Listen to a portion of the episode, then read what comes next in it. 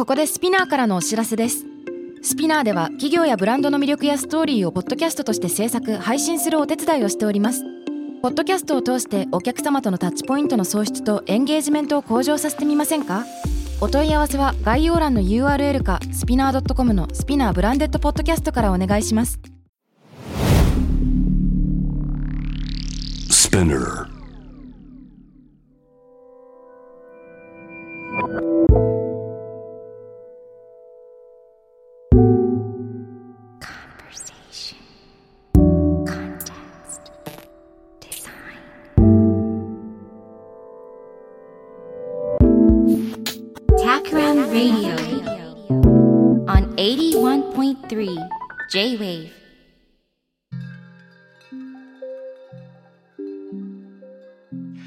渡辺幸太郎がナビゲートしている 81.3J-Wave Takram Radio 今回のゲストは先週に続いてクリエイティブディレクター佐賀町アーカイブ主催の小池和子さんです。今週もよろしくお願いいたします。よろしくお願いいたします。えー先週はですね、無印良品誕生前夜、その時代背景やそこに込められた思い、えー周囲にいらしたクリエイターやいろんな方々とのその対話によって生まれてきた背景伺ってえーいくことができました。で今週はですね、もちろん小池さんのお仕事はいろいろ幅広くて、他にもキュレーションの仕事ですとか、編集のお仕事、えー種々のものがある中で、えー一言ではなかなか表しきれない、分類しがたいという要素があるのではと思います。で、実際に中間詞という言葉を使ってそれを表現されているのかと思うんですが、この一見わかりづらい、ちょっと説明しづらいっていう要素は、実は現代いろんな人が抱えているところなのかなと思うんです。うんというのも、あの、副業、まあ、働き方改革でね、副業、あの、サブという意味もあれば、複数という漢字で副業と言ってる方もいらっしゃると思うんですが、まあ、いろいろな仕事がある、いろいろなアイデンティティがある。で、もちろん日本だと、その一つの道の職人を尊ぶような、あの考え方もある中で、ある種リスクを冒しながらも、やりたいことを複数持っているということだと思うんですが、おそらく、この今みたいに働き方改革が叫ばれる前、中間子的なお仕事というのは、やっぱり周囲からの理解、得づらかった部分も多々あったんじゃないかと思うんですね。そうですね。うん、はい。このまだ名前がない仕事の楽しさとか難しさについて最初に伺っていければと思います。いかがでしょうか？はい。あの、今だと、その仕事が、例えばその広告表現の仕事だったら、うんその、まあ、会社の中に専門職がいたり、それからもうまあ広告代理店があり、あの、いろんなデザインスタジオがあり、アウトソースするのは、あの、普通ですよね。うんですけれども、その私が仕事を始めた頃っていうのは、まあ、何にもないっていうか、私たちがあの最初に仕事を始めたスタジオは、おそらく日本のあの今ある、まあ、クリエイティブスタジオ的なあの組織の本当の第一号というか草分けだと思うんですね。はい。それでマガジンハウスであの素晴らしいあの雑誌をたくさん作られたあの堀内誠一さんというアートディレクターがいらっしゃるんですよね。でその方に、えー学校出てすぐあの紹介をされてでその方の秘書になったことから私があこういうそのクリエイティブな仕事の世界があるんだっていうことに気づき始めるんですけれどもうん。あの例えばねその写真のあの雑誌を作るというので堀内さんがアートディレクターで編集の方がいらっしゃるとそこにあのカメラマンでね、うんもう奈良原一行さんとか東町照明さんとか佐藤明さんとか素晴らしいあのフォトグラファーの方たちが出入りをされるって写真家ってなんてこんなにかっこいいんだろうとかもうその最初の ビジュアルな衝撃に始まって大体あの文系っていうのはなんかね思ってる方ですから特に私は早稲田っ子だから思ったりインテリが多かったんだけれど全然違う。もう人の在り方からしてなんか仕事が素敵で人々が素敵だなと思うところにふわっとこう目を奪われましてそのまんま来ちゃったあのわけなんだけれども、そういうことで言うと、まあ、新しい仕事がどんどんでき媒体ができっていうそういう初期の、まあ、大きなあの動きみたいなものの中で、えー、と自分は何が得意で、えー、参加できるのかなということでコピーライティングって仕事があるっていうことにあの目をつけるんですよ。はい、それでコピーライター養成講座っていうのが久保田宣伝研究所でできたっていうのを聞いて、うん、私4期生なんですね。なるほど。現在の宣伝会議ですよね。そうですね。もうとても何回も年に2回のあの講座を繰り返してらっしゃると思いますけれども、うん、そこのあの初期であの先生たちが皆さんあのバリバリのあの新しいコピーライター、えー、プロデューサーの方たちなんかだったのでそれが唯一私が勉強した時期だったかなコピーライティング、うん、もう一方であの現場でどんどんあのいろんなその PRC のあの企画とか、えー、書くことはもうどんどんしなければならなかったわけで勉強しながら吐き出すっていう、そういう20代でした。うん。そして、えー、ビジュアルコミュニケーションへの衝撃を受けて、そこへの貢献の仕方として言葉があるんじゃないか。で、コピーライティングの道に入られる。はい。そうですね。それから、あの、一つはやっぱり、まあ、編集の仕事ですね。うん、で、編集の仕事というのを、まあ、目撃し、自分もそれを、あの、一つの自分の、あの、技術として持ちたいと思ったのでいくつかの小さな冊子を作ったり、うん、えー、自分で企画して、えー、写真家をお願いして冊子を作ったりっていうことを重ねた時期が多かったですね。うん、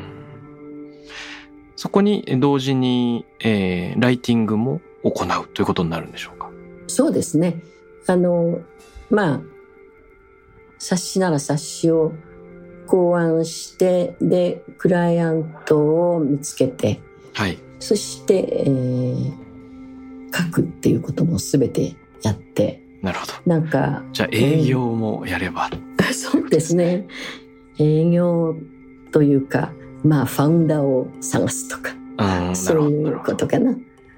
そういうことですよね。あの、もうちょっと時期的には後なのかもわからないですが、えー、例えば、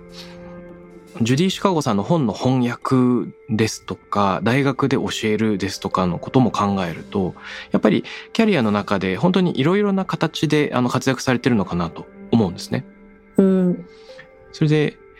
その従来のカテゴリーでなかなか規定しづらいその領域横断があると思うんですけれども、これを周囲の人に、えっ、と、伝えていく、分かってもらうというところは、やっぱり難しさがあったのではと想像するんですが、いかがでしょうか？そうですね。まあ、コピーライターの仕事の初期なんかは、本当にあの、そういう仕事があるっていうことはまるであの認知されてないわけですから。だから、あの、まあ、あの、女学校のクラス会なんか行くと何してんのよって言われて、それでね、そうね、例えば、お宅の旦那さんの会社に宣伝部があって、はい、で、まあ、広告をあのしなきゃならないっていう時にそれをあのどういう表現にするかっていうことを考えると思うんだけれども私は会社の外でフリーでコピーライターっていう職を、えー、作ってでそういう会社の方と仕事をしているっていうそういう説明ですよね。だから、うん、宣伝部のそのアウトソースなんていうことも全然今と違って分かってもらえないわけで説明がなかなか難しかったですね。じゃあ複数の職能ということ以前にそもそもメインのコピーライティング自体もなかなか理解されないというところからだったんですね。そうですね。それからまあその、まあコピーライターの分際でっていうとおかしいんだけれど、まあいろんなこういうことをやったらいいんじゃないかなと思うアイディアを考えると、それはいわばプロデューサー的なコーディネーター的な仕事も含んでいくわけなんで、はい、その辺をなんかやりたくなってしまう質っていうものが私にあってだからコピーライティングっていうものを私はね自分のその一番あのできる仕事っていうふうには思えなくて。ああそうなんですね、うん、あんまりねもうあのうまく書けないとかっていうことをずっと思ってたんですよ。だけどその発想とそれから何何でしょうね。その新しい方向づけみたいなことができるので、えー、これでだからまあプランナーであり、うん、コーディネーターかなっていうまあ全部あのその当時言われてた ER という あの職業のね分類でいくといろんなことにわたってしまうなと思いながら、うん、でも基本はチームを組むにしても基本は書く人言葉を責任持つっていう立場で交流したりあの共同ワークしてましたね。うん、なるほどなるほど。始まりの種を見つける、あの、小池和子という本の中で書いてあった言葉で、えー、感覚のキャッチボールというフレーズがあったように思います。一緒に働いているクライアントやコラボレーターの信頼を勝ち取るために、対話の中でその、やるなといかに思ってもらうか。そのヒリヒリしたあの対話っていうのが実はあったっていうようなことが書かれているんですけれども、この頃のエピソード何かもし覚えてることあれば伺ってみてよろしいですか？そうですね。感覚のキャッチボールってすごく自分でも好きなあの言い方で思うんですけどやっぱりねその時代のまあ波長っていうかな。例えばもうものすごいそのロックの素晴らしいグループが出たり音楽が変わるって思う瞬間にそれを感じないでいる人とは話す気もないっていう。それぐらいのなんか同じね。あのなんかこう波長の中にいるのよねっていうそういうことだったんですよね。で面白いのはね私覚えてるんですけどあのある写真家の誰だったかな大倉俊二さんだったかと話してる時に彼にまあ誰かから電話が入るわけよね。はい、そうするとそれは小川隆光さんっていう写真家だったりするのよ。それでで大倉さんが「小川さんがね今君が会ってる人面白いでしょ？友達になりなさいよ」って言ってきたとか。そういうのってすごい生な人間関係なんですけどもそういうことでなんかこう仕事仲間が、うん、あの熱いこうエールって言うとおかしいけど、はい、お互いああの人いいよねだからあの仕事すればとか、うんうん、あの今何してんのって言ってあそうかそういう人いいねとかっていうそのそういうことの連鎖っていうかもう会話の中で、うん、えー、どんどんねあのいい仕事が生まれる現場のこう交流みたいな。そういうことがありましたね。それをなんか私はお互いにこうその時代まあ感覚のキャッチボール時代感覚のキャッチボールっていうふうに思うんですけれどもなるほど。時代感覚。それが豊かな、うん、そういう時期であったと思いますね、うん、まあ70年代っていうのが特にそういうところ大きかったと思う。なるほどですね。そして、クリエイターならではの遊びと仕事が不可分である密結合をしている状態というのも背景にありそうだなというふうに感じました。遊んでいても常に生活のあらゆる部分にヒントが溢れていて、それに、えっと、注意を払う。で、そこにいる人とも何かできるかもしれないというなんか予感が潜在的に存在している。で、あ、もしかして今この遊びの瞬間ってこの仕事に結びつくかも、みたいな予感が満ち満ちているような、そんなオーラも感じますよね。うん、あの、そうですね。よくあの、旅をしたりして、はい。あの、ヨーロッパなんかも田中由子さんと何回か旅をするんですけど、はい。そういう時にね、例えば、あの、本当にその、金銀の美しい装飾のものとか、どこか宮殿のようなところに案内されたりっていうようなことがあって、それはそれで素晴らしい。猫足の家具も面白いねって思いつつ、うん、どっかでやっぱり私たちのその DNA の中の日本的なる、まあ、感覚っていうのか美学というのか、うん、そういうものにこう立ち返るっていうのが夕食の後に飲んでる時にこう続いて話が出たりするんですよね。うん、そういうことっていうのはあのまあその西ヨーロッパなら西ヨーロッパの国の人があるインテリアとか空間を見た時に感じるのとまた違ういわば私たちはエイリアンの目で西欧にすでにあったものを見て、うん、それが一度なんかこう自分たちを通って、うん、で、えー、なんかその本当はこういうものをきちんと提案していきたいという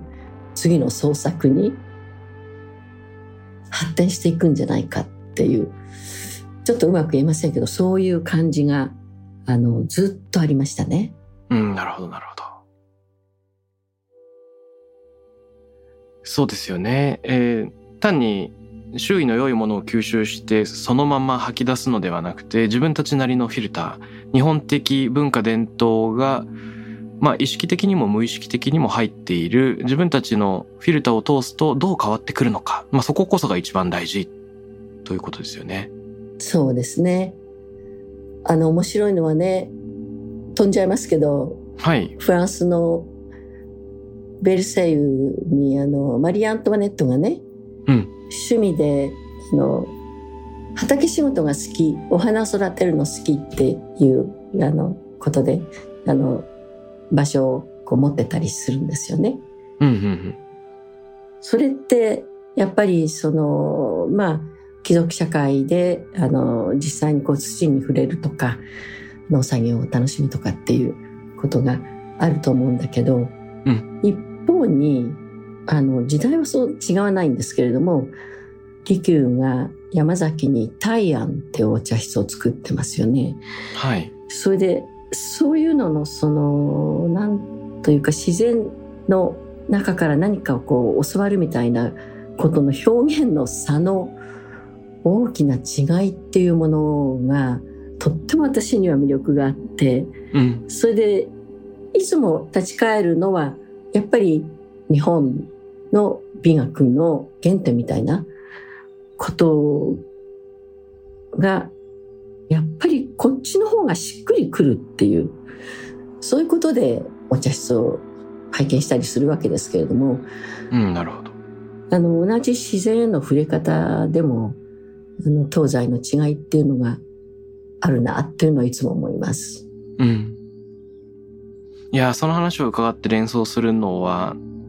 例えば、レナード公園という西海岸でウェットマガジンなんかを作っていた人が、うん、あの、よく知ってます。あ、そうですか。あ、じゃあいろいろ伺ってみたい。はい、あの、彼の本で、わびさびっていうのがありますけれども、えー、モダニズムとわびさびを比較していて、彼なりのわびさびを分析するにあたって、楽茶碗とか以外に、コムデ・ギャルソンだっけな、幼児山本だっけな、その衣服を引用してみたりだとかっていう面白い写真集のような本ですが、あれは興味深いなと思うのは、モダニズムとわびさびそぎ落とされた美という点では共通しているけれども、そのすさびていく、朽ちていくこと自体にも美を見出すというのがわびさびで、例えばモダニズムのコンクリートの建築みたいなのがあった時に、それは朽ちることを必ずしも良しとしていないので、まあその辺は違うよね、なんていうことが書いてある本だったなと記憶しているんですが。あ、そう。はいうん、あいいですか？あの、思い出した。あのね、うんそのレナードは、私、まあ、田中一行さんやうん私たちは、その、モダニストの、あの、完璧主義者だっていうわけよ。うん。それで、だから、あなたたちはわびさびがわからないよっていうのを言い出して、ちょっとあの、論争したことがありますね。面白い。何ですか、それは。うん、それでね、だから彼は、その、まあ一番わびさびの真髄に、その、完璧ならざるもの、うん。あの、今おっしゃった、あの、こととも関連するんですけども、そういうものを、そのモダニズムのデザインに立ってうんやっている仕事人には、わびさびがわからないだろうっていう、うん。そんなことを、あの、実際に言われて、あの本は、あの、私も今大大事に持ってますけれども、はい。それは彼なりの、あの、本当のその日本の美学の解釈として、あの、正しいし、面白いしうん、ただ私たちがその仕事の中でそういう立場の中から作りつつも、本当はね、気持ちは通じていたはずだなと、今でも思います。うんあの、、満月ではなくて、雲がかかった月がいいとね、思う、そういうその名言もあるわけだけれど、はい。やっぱり、あの、モダニズムイコール完璧主義とか、決まりきった世界を作るっていうふうに短絡に思わないで、うん。モダニズムにもいろいろあるよっていうことを、あの、私はその頃言っておりましたね。うん。面白い。いやー、その、え、これつまり、レナードが田中一行さんに対して、あなたはモダニストの完璧主義者であって、わびさびを実践してるわけではないっていうふうに批判的に言った、そういう解釈で合ってますか？そうですね。あの、私も含めて、はい。あなたたちあ皆さんははっていう、そうですね。それはえーそれ、それはだからあ、そうね、あの、これはですね、先ほど、あの、まあ、先週ですか、申し上げた、日本の色とか、日本の伝統はい。とデザインみたいな本を彼もよく見てくれてるわけですから、うんそうすると、そのモダニズムの立場で考えている人間という規定を、まあ、あの、したんでしょうね。うんそれで、あの、そのように考えて投げかけた言葉なんですけども、でも私はね、でもその時、まあ、あの、反論とか議論っていうふうにはそんなにはならなかった。あ、そういう見方もあるのね、と思いましたし、その、そ中立。ずるいんだけど、いや、あの、レナードの言うこともわかるし、でも私たちはこういう考え方で、日本のその美学をねあの提示しているのよっていう話になったかと思います。あ、そこで論争に発展しないのがすごく、うんそれも一周回って日本的っていう感じがしますね。あちょっと涼しい顔をして、あ、あそういう見方もあるの。受容してしまう。なんかそう全問答。みたいになっちゃうわねっていうのは私も意識しました。それで全問答ってすごくいい逃げ口だななんて、あ あのあ。笑ったのありましたね。面白い。あの、個人的に思うのは、例えば、その、村田主公が、わらやに名馬をつなぎたるがごとし、みたいな風に言ったと思うんですけれども、その一見、誰もが良いと思う名馬っていう価値と、わらやっていうなんかオンボロなものをつなぐことは、その、なんて言うんでしょうか。意外な組み合わせがいい、ボロがいいっていうことでは必ずしもないかもしれないなと思ってまして、その、名馬は美しさがある、毛並みがある、足も速くて便利である。こう、誰の目から見ても優れているっていう明らかな物差しがある中で、わらやというのは物差しが不明であるという特徴があるのかなと思うんですね。多くの人は目に留めない。でも、村田志功がそれを見出した。で、村田志功なりの良い物差しというのがそこに介在していたはずで、単に古いっていうだけではなかった、なんか独自の美意識があったんだろうなと思うんですよね。で、その物差しが何なのかというのを他者と対話しながらちょっとずつなんか分かろうとしたり分からないと思ったりっていうコミュニケーションのきっかけが生まれることが一番大事なのかなと。で、それがまさに小池さんの言葉で言うと感覚のキャッチボールに通じてくるのかなと思います。うん、素敵ですね。あの、多分、深いこう共感を持ってキャッチボールしていたのは、うん、あの時間が作り出す美みたいなこと、うん、あの先ほどの大安もそうですしあのわびさびなんていうこともやっぱりまずその時間との関係の中で考えるといいのかなというふうに思いますね。うん時間を経てきたという歴史の積層みたいなのが立ち現れてくるようなオーラがありそうですね。うん。あ、そうだ、思い出した。あのね、一方にね、その、まあ、例えば美術史の中でも、まあ、いろんな表現がされてきて、私ある時、そのロンドンにちょっと長居をしていた時に、はい、あのロンドンのアカデミーで黒川紀章さんが監修した日本美術の展覧会があったんですよ。それでそれの中でもううわ本当に素敵って思ったのが一点、うん、もうそこはもう屏風もあの日本画ももう素晴らしいものたくさん国宝級が出された展覧会だったんですけど、うんうん、その中にね久住森影って主刑って書く画家がいて、はい、その人がね納涼団らんの図っていうのを書いてるんですね。これあの多分サントリー美術館にあると思うんですけれども、はい、あの国宝指定されている絵なんですがこれはね本当にあの建物とも言えないような、うん、えー、小屋とも言えないような軒先に親子が夕涼みしている絵なのよ。うん、はい。あの夕顔の棚みたいなのがかかっていてそうですね。屋根屋根のようなでも野外っていうところですよね、うん、そうですよね。軒先であのそれこそまあツタのようなひょうたんがありそうなあのものがこう緑の葉がね垂れていて、うん、で男性と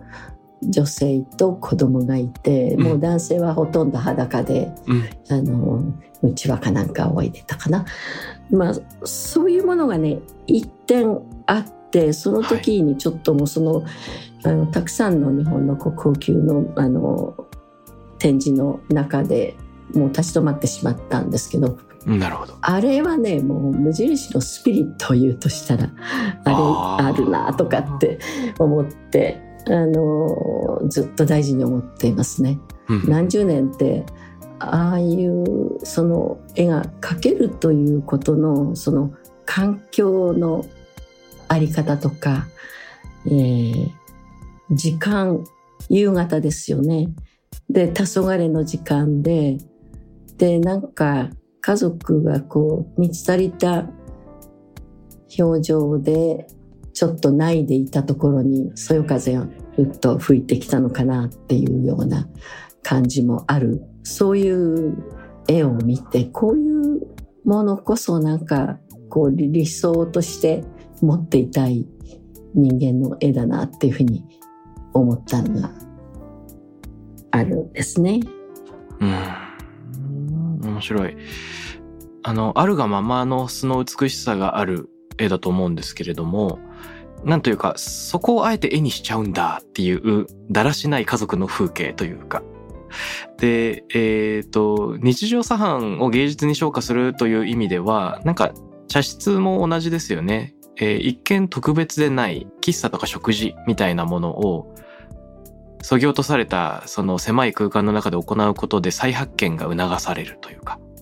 特別でないものを特別な目線で見つめ直す姿勢っていうのがそこにあって、で、もしかしたら、無印良品が生活を見つめ直すっていう姿勢もまさにそこに共通しているのかもしれないですね。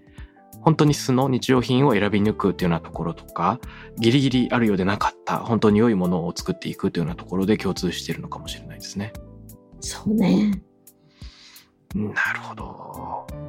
納涼図屏風。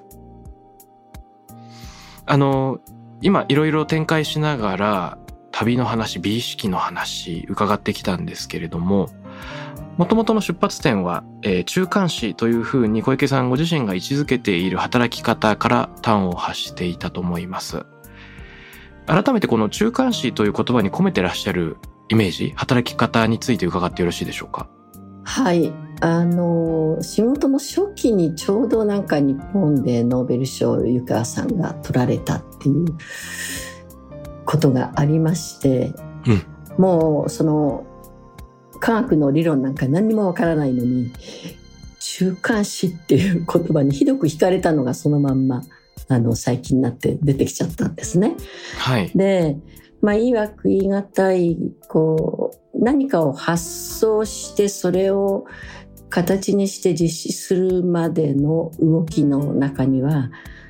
さまざまなあの作業があって、うん、これは人間をこう仕事の役割で、名称でカテゴライズすると、それこそもうプランナー、プロデューサー、コーディネーターな、なんとかってなるわけですよね。はい。でも、そういうその言葉にしきれないあの作業っていうものも含みつつ最終的には素晴らしいクリエーションが生まれていくと。うん、そういうあのことが、まあ、私たちの仕事の性質だと思うんですけれどそれで、えーと、そのことっていうのは何かと何かがこう職能人間が結びついた時にまあフリクションのように何かが生まれるっていう、うん、そんなような意味をちょっと込めたいなと思ってでこれをなんかもう普通の言葉に使わせていただきたいと思ったのが理由なんですね。ああ、すごく面白いですね。なるほど。なるほど、なるほど。もともとは日本人初のノーベル賞受賞者、物理学者の井川秀樹さんの中間子論ですが、その物理学から一歩離れて、その中間にある何かと何かを結びつけて新しい価値が生まれるという、その仕事のメタファーとして使ってらっしゃると思うんですが、今の人を作業の名称で分類するとあくまで、まあ、肩書きになって、例えばコピーライター、編集者、アートディレクター、カメラマンなんかがあるかもしれないですが、単にその名称だと割り切れない、実はいろんな動きがあるっていうのは本当におっしゃる通りだなと思います。あの、やっぱり、ある人と人の組み合わせで、その人と人の間に生じてくるものって常にあると思うんですよね。同じ人物でも組み合わせによって全く動き方が変わってしまうのってやっぱりその人自身というよりもどういう関係性でどんな動きが心地よいのかっていうのが組み合わせによって全く変わってくるからですよね。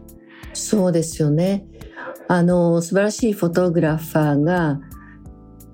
えこういうことも見ていたんだっていうような作品集をボンと送ってくださったりすることがあって、うんいややっぱり今おっしゃった通りでそのいろんななんかモメントとか発想はその人の中にあるんだけどそれがその提案者によってある部分がこうなんだろう肥大していくとか増殖していく、うんうん、そういうことに対するなんか興味とかまあ愛着とかっていうのが私には非常に強いんだろうと思います。うん、なるほど、なるほど。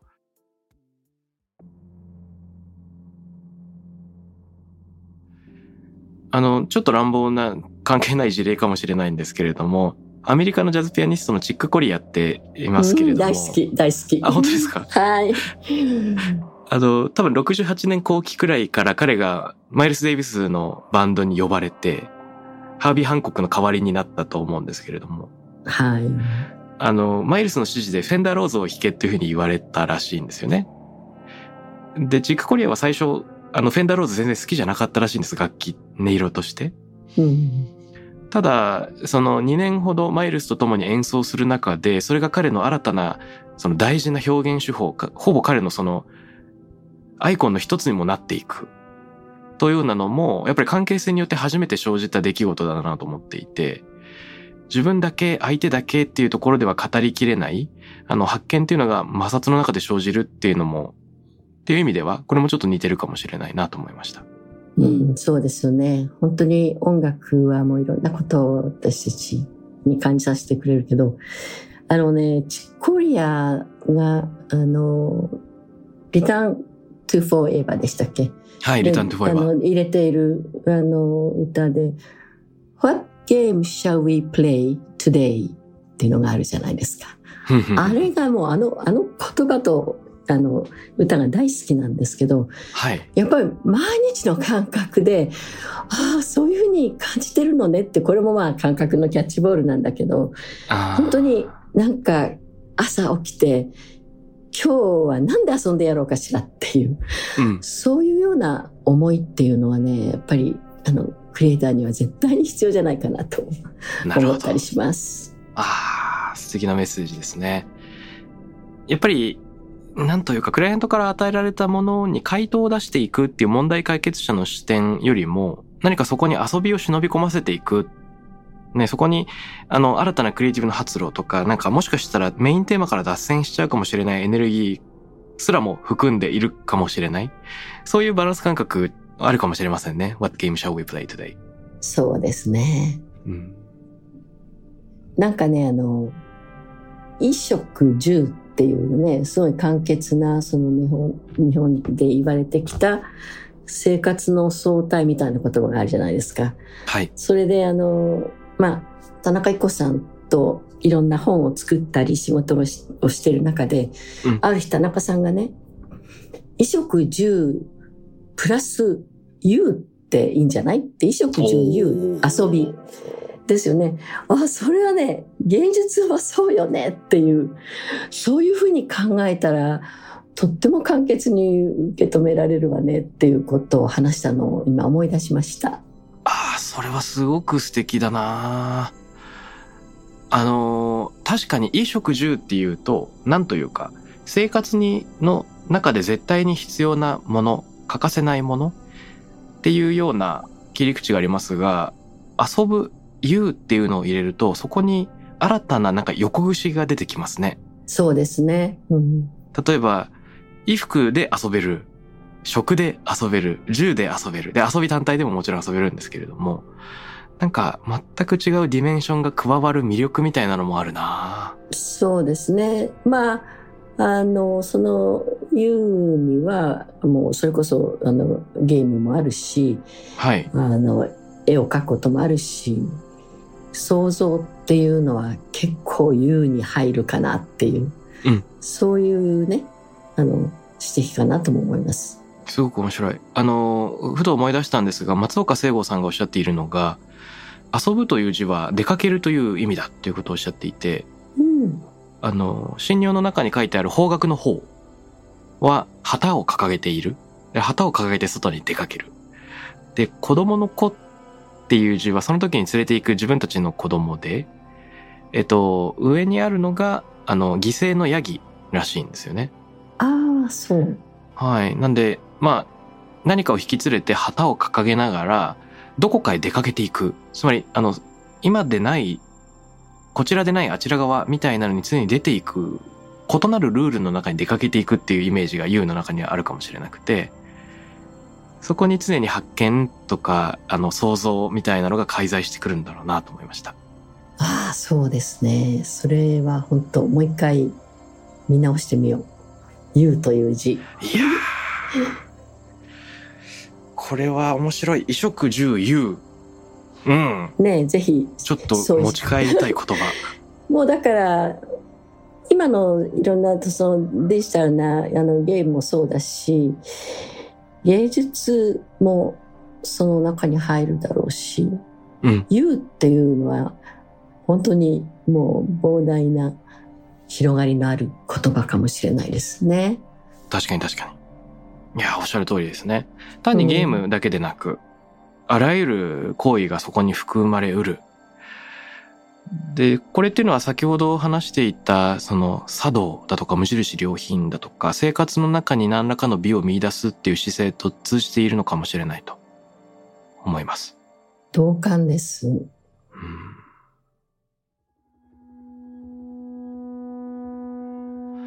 あの、お仕事ぶり伺って僕自身も、まあ、自分の仕事がなかなか分類不能で説明できないという意味でかなり個人的なそのモチベーションも含めて小池さんのお話を伺っていたんですが。しかし、通底している美意識とか価値観っていうのは絶対あるのではと想像していまして、時に翻訳、時にキュレーション、時にクリエイティブディレクション、コピーライティングと形を変える中でも、ご自身の中で貫かれている美意識とか、なんか例えば納得する条件みたいなのってあるんでしょうか？うん難しい質問だなと思うんですけど、ね、ちょっと抽象的に聞いてしまいました、ね、いやいや、あの、そうですね。やっぱりなんか、一人で仕事してるんじゃなくて、信頼する仲間であったり、家族であったり、うん、こう、ちょっとした点検ができる人たちっていうのをとても私はあの大事に思うんですよね。うん、そういう意味で、あの、なんか常にこう見合ったり点検し合ったりする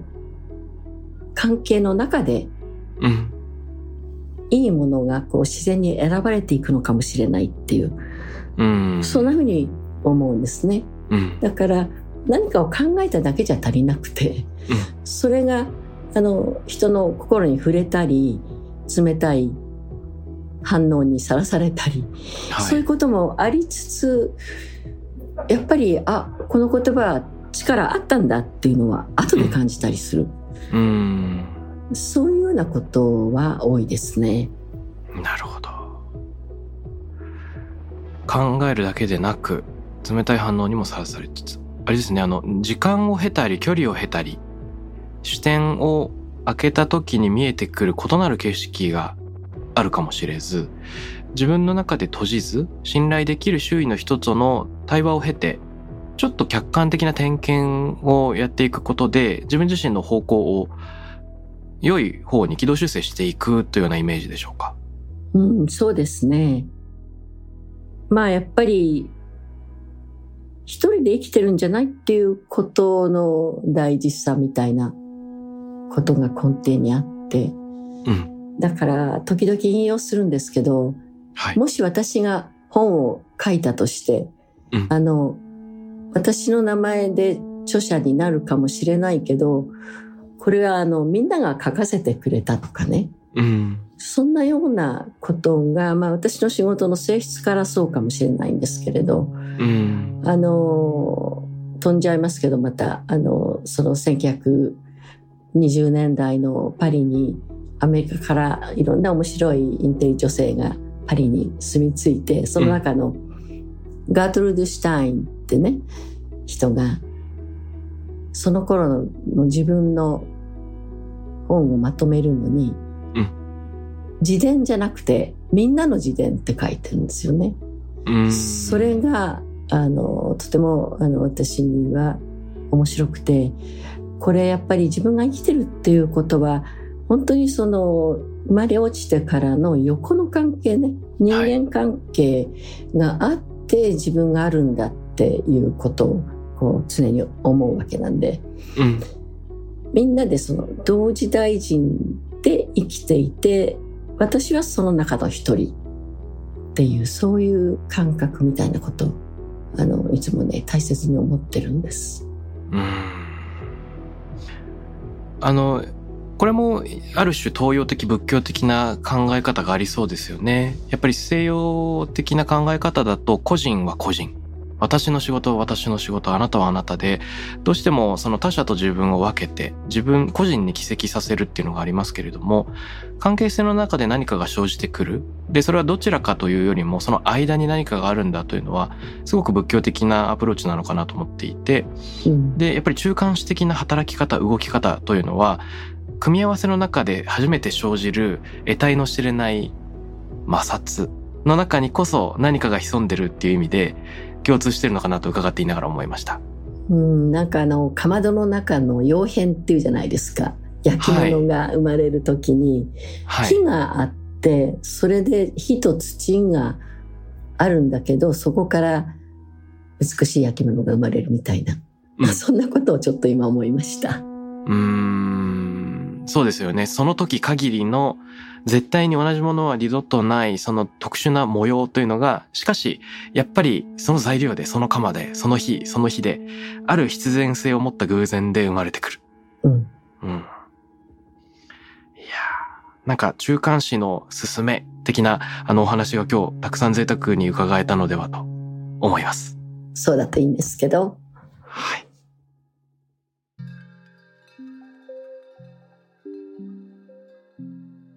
今回、えー、2週間にわたってお話を伺ってきました。でもしよろしければ、小池さんから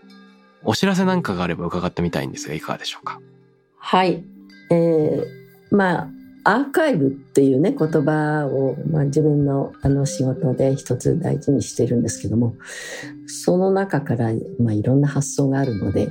うんえーそれをこう催しにしたり、あの、出版にしたりっていうことを、まあ、ずっと続けていこうと思ってます。えっ、と、そして、あれですかね。3331アーツ千代田で開催した展覧会のお話ですとか、今準備中のイベントなんかのお話もあるのかなと思ったんですが、この辺はいかがでしょうか？あ、そうですね。あの、今、ちょうどなんかいいろんな動きの狭間にいて、はい。で終わった仕事はあの先ほどからご紹介いただいている、まあ、中間誌と、うんそれから展覧会のねあの仕事のまとめで佐賀町エキシビットスペースのアーカイブっていうことをテーマにあの展覧会で終わったところなんですね。ですからですよね。うん、アーカイブはずっと,、えー、と続いていきます。うんまあコロナのこの23年の中で友人の中村雅人さんと東京ビエンナーレっていうのを立ち上げてはい。で、えー2020スラッシュ2021っていう第1回目の東京ビエンナーレをあの終わりましてはい。今次がね2023第2回はあの来年あるんですねその準備に今、あの入っていますうんなるほど。でもう私はねちょっとなんかね年齢のことっていうのがなかなか受け止めがたくてはい。ついつい面白くていろんなことで走っちゃうんですけれどもはい。あのもうなんかそういう大きな局面ではなるべく少し引いた立場でいさせてもらおうかなとあの思いつつ今あの皆さんとそのテーマ洗い出しとか展覧会の概要を作っているところです。うん。2023年というと来年ですね。そうですね来年の夏にあのあはいぜひまた皆さんに関心を持っていただきたいなと思います。楽しみにしています。さて、この番組ではリスナーの皆さんと一緒に考えたいことというのを問いの形でゲストの方に投げかけていただく取り組みがあるんですが、小池さんからもぜひえーこの番組のリスナーの方に向けて問いかけあれば伺ってみたいんですがいかがでしょうか？そうですね。さっきあの、衣食住優っていうことがありましたけれども、それってなんか私たちの生活の相対を表しているように思うんですけど、うん質問としてはね、はい。毎日の暮らしの中で大切にしていること、うんそれを教えていただきたいです。うーん、なるほどなるほど。大切にしていること、その人なりの優に当たる部分なんですかね、もしかしたら。そうですね。あるいはなんか、私大切にしてんの呼吸なんですよ。ほう。で、呼吸って意識しないけど、あの、気候を習うようになって、はい。本当に呼吸ってもう、すごくあの大事なことなんだなと思うようになったんで、まあそんなこと、そんな発見があったら教えていただきたいし、はい。あの朝起きて一杯のお水を飲むみたいなこともあるかもしれないしうんうんうん。あのそのお一人お一人のお考えでぜひ教えてほしいです。面白いですね。衣、食、住、優から連想して、あなたが生活で大事にしていることを、えーリスナーの皆さんにも、えーハッシュタグでお答えいただければと思います。お願いします。お願いします。ということで、えー、2週間にわたってクリエイティブディレクター佐賀町アーカイブ主催の小池和子さんにゲストとして、えー、お話しいただきました。小池さん、贅沢な時間をどうもありがとうございました。ありがとうございました。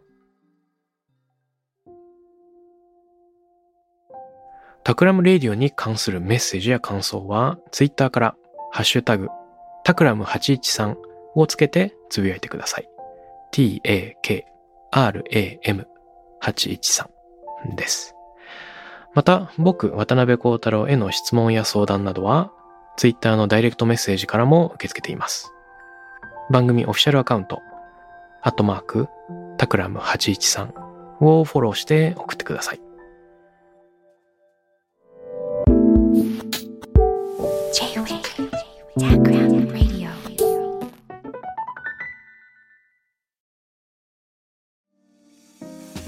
ここでスピナーからのお知らせです。現在さまざまな企業のブランデッドポッドキャストを制作しているスピナーでは自社開発したポッドキャスト管理システムソニックボールを用いたオリジナルのアンケートを実施しています。リスナーの属性データを可視化することで御社のニーズに合わせたコンテンツ制作が可能になります。スピナーホームページ内のコンタクトよりまずはお問い合わせください。